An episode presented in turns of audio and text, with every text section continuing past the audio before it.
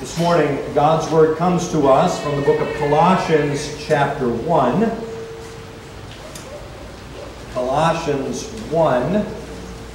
We will begin our reading at verse 15 and then read through verse 23 of this chapter. That is uh, printed in the worship folder, or if you have your Bibles with you, uh, you can turn to Colossians chapter 1. Pick up the reading at verse 15 as Paul speaks about Jesus Christ. What we hear now is, is, is God's holy word. He is the image of the invisible God, the firstborn of all creation. For by him all things were created, in heaven and on earth, visible and invisible, whether thrones or dominions or rulers or authorities. All things were created through him and for him. And he is before all things. And in him all things hold together. And he is the head of the body, the church. He is the beginning, the firstborn from the dead. And in everything he might be preeminent. For in him all the fullness of God was pleased to dwell and through him to reconcile to himself all things, whether on earth or in heaven, making peace by the blood of the cross. And you, who once were alienated and hostile in mind, doing evil deeds, he has now reconciled in his body of flesh by his death, in order to present you holy and blameless and above reproach before him. If indeed you continue in the faith, stable and steadfast, not shifting from the hope of the gospel that you heard, which has been proclaimed in all creation under heaven, and of which I, Paul, became a minister. Here we are in the reading of God's holy word. You also have in your worship folder Heidelberg Catechism, Lord's Day 9. And this morning I would like to read for you question and answer 26. The question is, what do you believe when you say, I believe in God the Father Almighty, maker of heaven and earth? The answer, that the eternal Father of our Lord Jesus Christ, who out of nothing created heaven and earth and everything in them, who still upholds and rules them by his eternal counsel and providence, is my God and Father, because of Christ his Son. I trust him so much that I do not doubt he will provide whatever I need for body and soul, and he will turn to my good whatever adversity he sends me in this sad world. He is able to do this because he is Almighty God. He desires to do this because he is a faithful Father. Well, we are entering into our study of the Apostles' Creed those 12 articles of the faith confessed throughout history, a confession that all true believers can make. Uh, we talked last time about the structure of the creed. It is structured on the nature of the Trinity, that treasure of who God is. He is Father and Son and Holy Spirit. He is God the Father, uh, who is the God who is the Creator. He's God the Son, who is the Redeemer. God the Holy Spirit, who is the Sanctifier. If we look at the Apostles' Creed, there are uh, six articles uh, directly related to the work of the Son. There are five articles related to the work of the Holy Spirit. But there's only one article related to the work of God the Father. The fatherhood of God. It is more than a confession that we make. The fatherhood of God, the fact that God is Father, is a blessing to us. We confess He is my Father for the sake of His Son, Jesus Christ. So we're going to talk about the fatherhood of God this morning. And this may seem like a strange text to turn to to talk about God the Father. This is a text, Colossians chapter 1, which is classically used to describe the work of God the Son. And yet we're going to look at this text today because in looking at the Son, we get something of a clearer picture of who the Father is and what he does. The Son reveals the Father to us.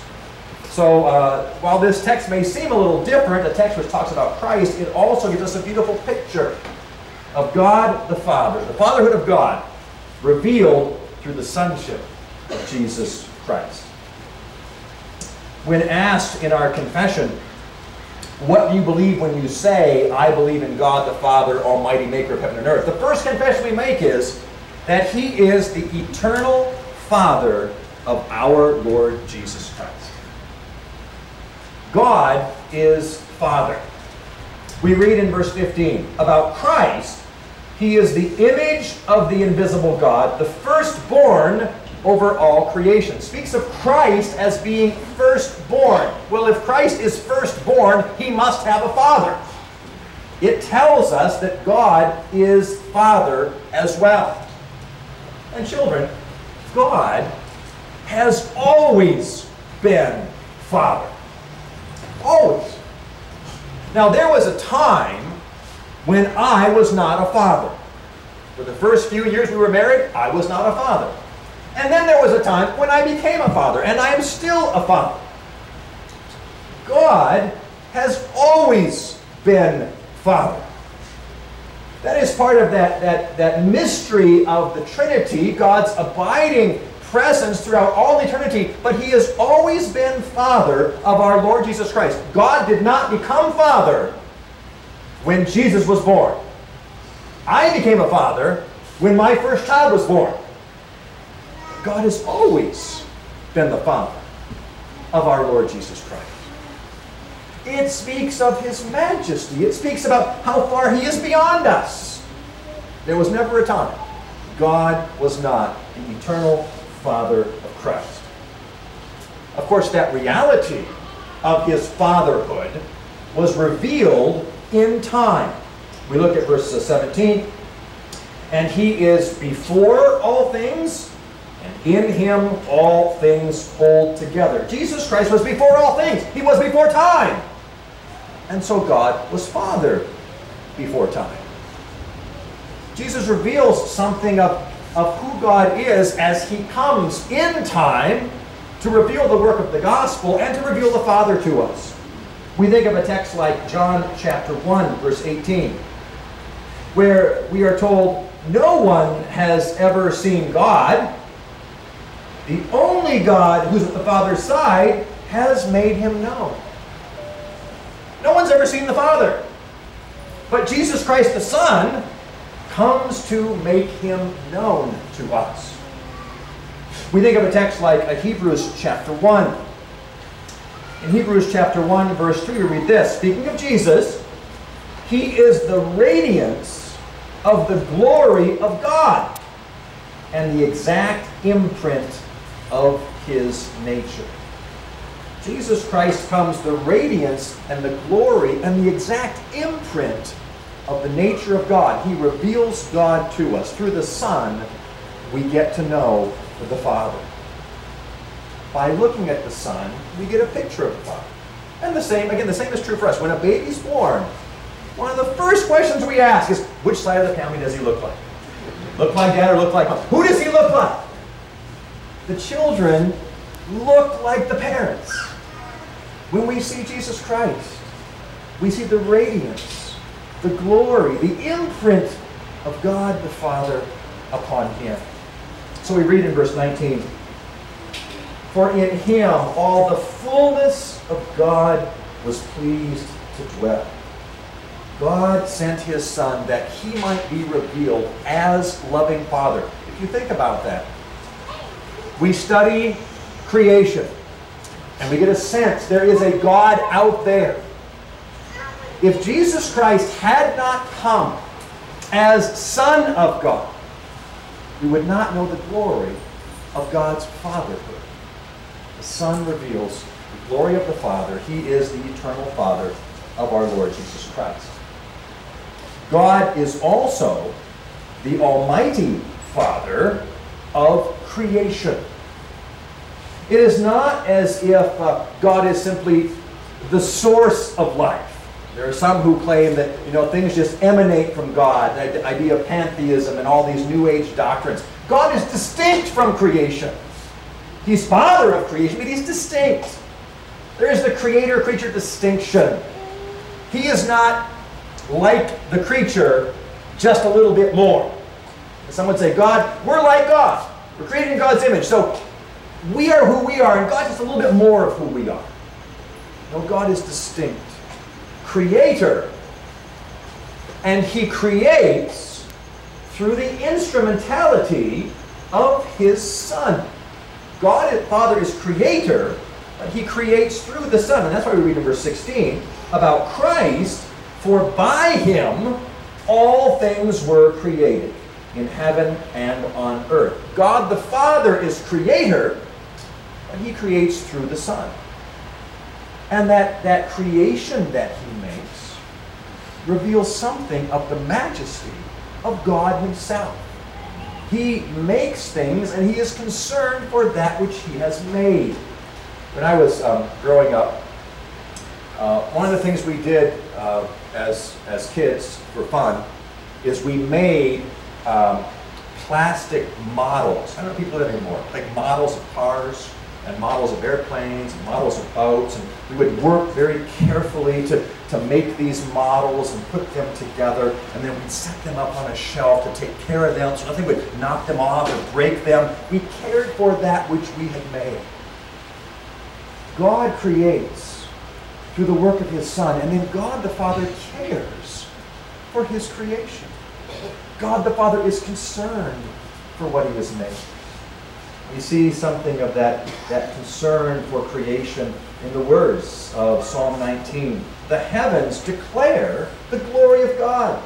The skies proclaim his handiwork. Day to day pours out speech. Night to night reveals knowledge. There's no speech, nor are there words, whose voice is not heard. Their voice goes out throughout the earth, and their words to the ends of the world.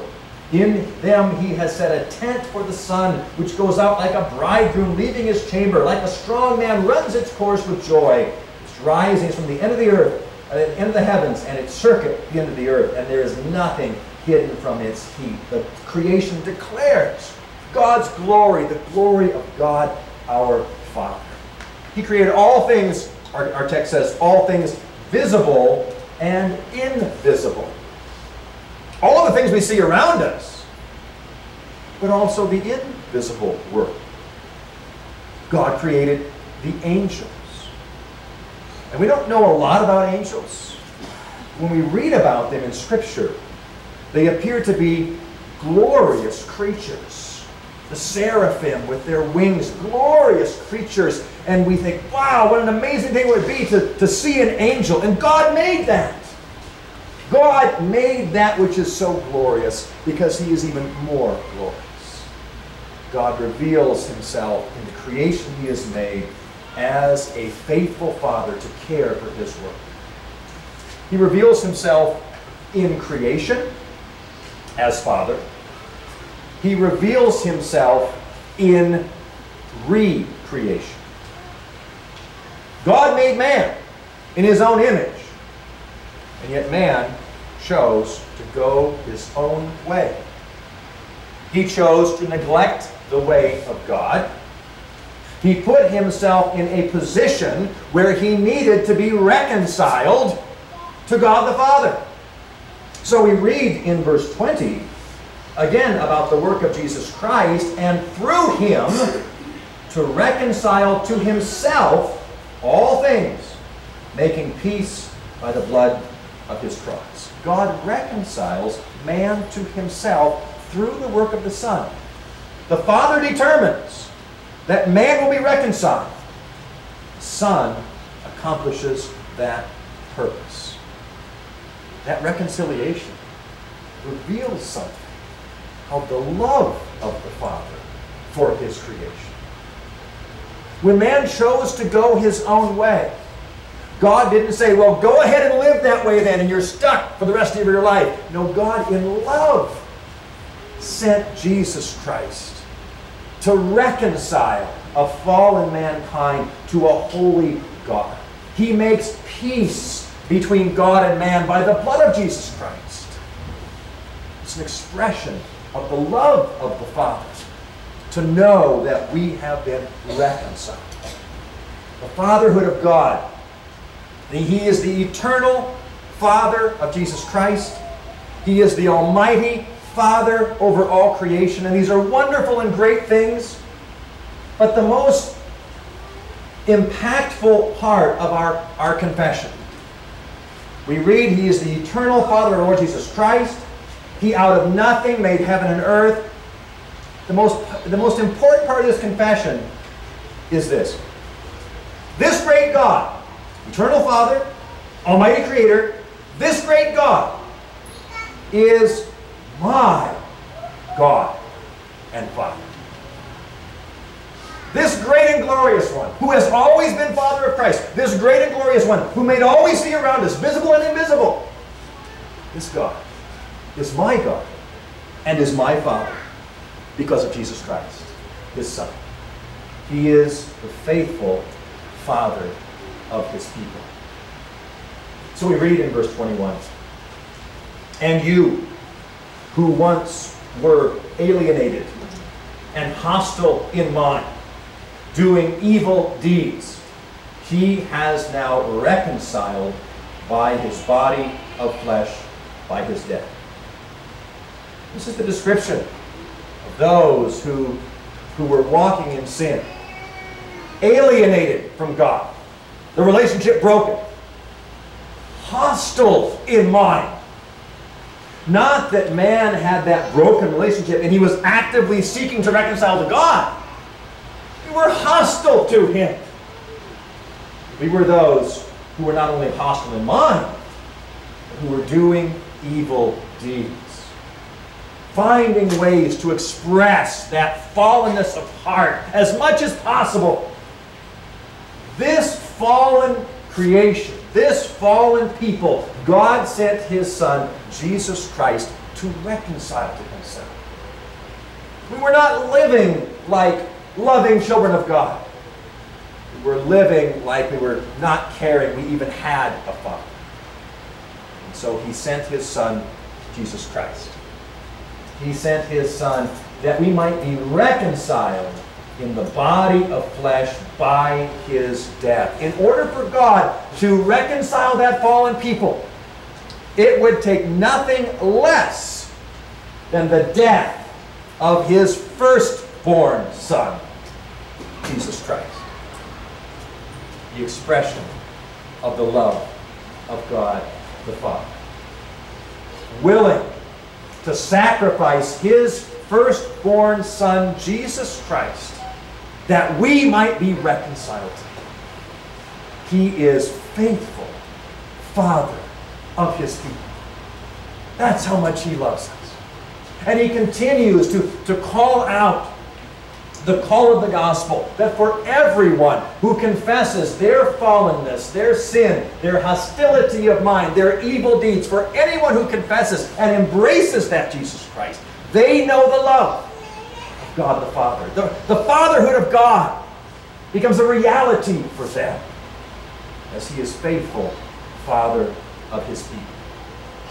And knowing, knowing that we have been reconciled, knowing He has saved us, we read then in verse last part of verse 22, we've been reconciled in order to present you holy and blameless and above reproach before Him.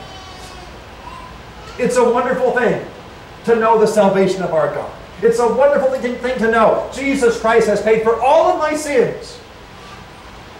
But that, that truth, that knowledge, needs to make a difference. needs to direct the things that we think and say and do. It makes a difference in our lives because we were reconciled to be holy and blameless. To live like God has called us to live.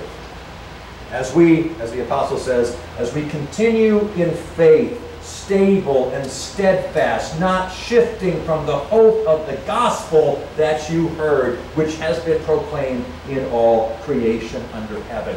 We are called to be continuing in the faith, being stable, being steadfast, not shifting from the hope of the gospel, not saying maybe there's some other way that I could be saved.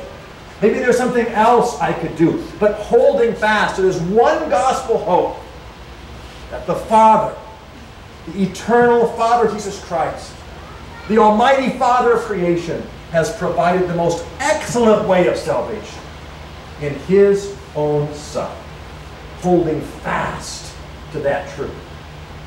We are called to live like children of God, that we might begin to look like children of God. And so I ask, do you see that resemblance to God growing in your life? For some of us, we have had the privilege of knowing our sonship in Jesus Christ to the Father for many, many years, perhaps for all of our life. Do we see ourselves growing in that reflection of the Father of holiness and blamelessness? God calls us to continue to pursue after Him, to continue to seek His ways, to persevere in holiness. We might live in a way that is pleasing to Him, to grow in our devotion to grow in our desire that more and more we are conformed to the image of the Son, who is an image of the Father. This is only possible by the work of the Holy Spirit continuing in us as we continue in the faith.